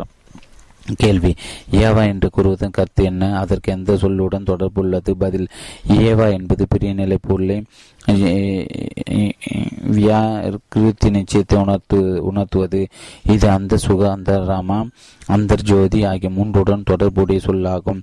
அந்த யோகி பரமாத்மாவை சுகம், ஈடுபாடு, ஞானம் ஆகியவற்றை அனுபவிப்பதால் கண்ணுக்கு புலப்படும் வெளி உலகத்துடன் அவனுக்கு எவ்வித உறவும் இல்லை. கேள்வி: பிரம்ம பூத என்றால் என்ன பொருள்? பதில்: இந்த சொல்லு சாங்கிய யோகிக்கு அடைமொழி. சாங்கிய யோகி சாதனை புரிகின்ற யோகி அகங்காரம், மகாரம், காமகுரோதங்கள் என்ற விகாரங்கள் அற்று இடைவெளியாத பகவானை சிந்தனை செய்து அந்த பிரம்மமாக ஆகிவிடுகிறான். இந்த விருதியான பிரம்ம நிலையை அடைந்த சாங்கிய யோகியை பரபிரம்ம பூதம் என்கிறார். கேள்வி: பிரம்ம நிர்வாணம் என்றால் என்ன பொருள்? அதை அடைவது என்றால் என்ன? பதில்: பிரம்ம நிர்வாணம் என்பது சத்து சித்த ஆனந்தமயமான நிர்குண நிரகார மாறுதலற்ற சாந்தமான பரமாத்மாவை குறிக்கும். இரண்டரை கலந்த நேரில் பிரம்மமாக ஆகிவிடுவதன் அதன் அடைவது ஆகும். சாங்கியோகின் முடிவான நிலையே பரபிரம்ம பூதம் என்ற சொல்லால் குறிப்பிட்டு அதுவே அதனுடைய பயன் என்கிறார். பிரகாரதாரணம் கூறுகிறது: பிரம்மாவை சந்த பிரம்மயோயினி அவன் பிரம்மமாக ஆகி பிரம்மத்தை அடைந்து விடுகிறான். இதை பரம சாந்தி அடைவது, அந்த சுகத்தை அடைவது, பிரம்மத்தை அடைவது, மோட்சத்தை அடைவது, பரமகதியை அடைவது என்றெல்லாம் கூறுவார் பொருத்தம். இவ்விதம் பரபிரம்ம பரமாத்மா நிலை அடைந்து வரும் இலக்கணத்தை 2 ஸ்லோகங்களில் கூறுகிறார். எவர்களுடைய எல்லா பாவங்களும் அறிந்து விட்டனவோ, எவர்களுடைய எல்லா ஐயங்களும் நாணயத்தினால் தெளிவாக்கப்பட்டு விட்டனோ, எவர் அனைத்து உயிர்களினும் நலனும் ஈடுபாடு கொண்டவர்களோ, மேலும் எவர்களுடைய மனம் சஞ்சலமின்றி பரமாத்மன் நிலைத்துள்ளதோ, அந்த பிரம்மத்தை அறிந்தவர்கள் சத்து சித்த ஆனந்தமயமான நிர்குண நிராகர பரபிரம பரமாத்மை அடைகிறார்கள். கேள்வி: ஷீன கல் மஷா பாவம் அடைத்து விட்டவர்கள் என்று அடைமொழி கொடுப்பதன் கருத்து என்ன? பதில்: இப்பிறவிலும் முற்பிறவிலும் செய்த கர்மங்களின் சமஸ்காரங்கள், விருப்பு வெறுப்பு முதலிய விவகாரங்கள், அவற்றின் மெய்ப்பாடுகள் இவையெல்லாம் உள்ளத்தில் குவிந்து பந்தத்திற்கு ஆகின்றன. ஆகியவை இவையெல்லாம் கல்மஷங்கள் பாவங்கள். பரமாத்மா நேரடியாக அடைந்ததும் அக்கணமே பாவங்கள் அடிகின்றன. பின் அவருடைய உள்ளத்தில் சிறிது கூட மாசு இருக்காது. இப்படி உள்ளத்து மாசு அகன்றவர்களாகவே ஷீன கல்மஷா பாவம் பாவம் பாவம் என்கிறார். கேள்வி: சித்தானந்தா என்றால் என்ன கருத்து?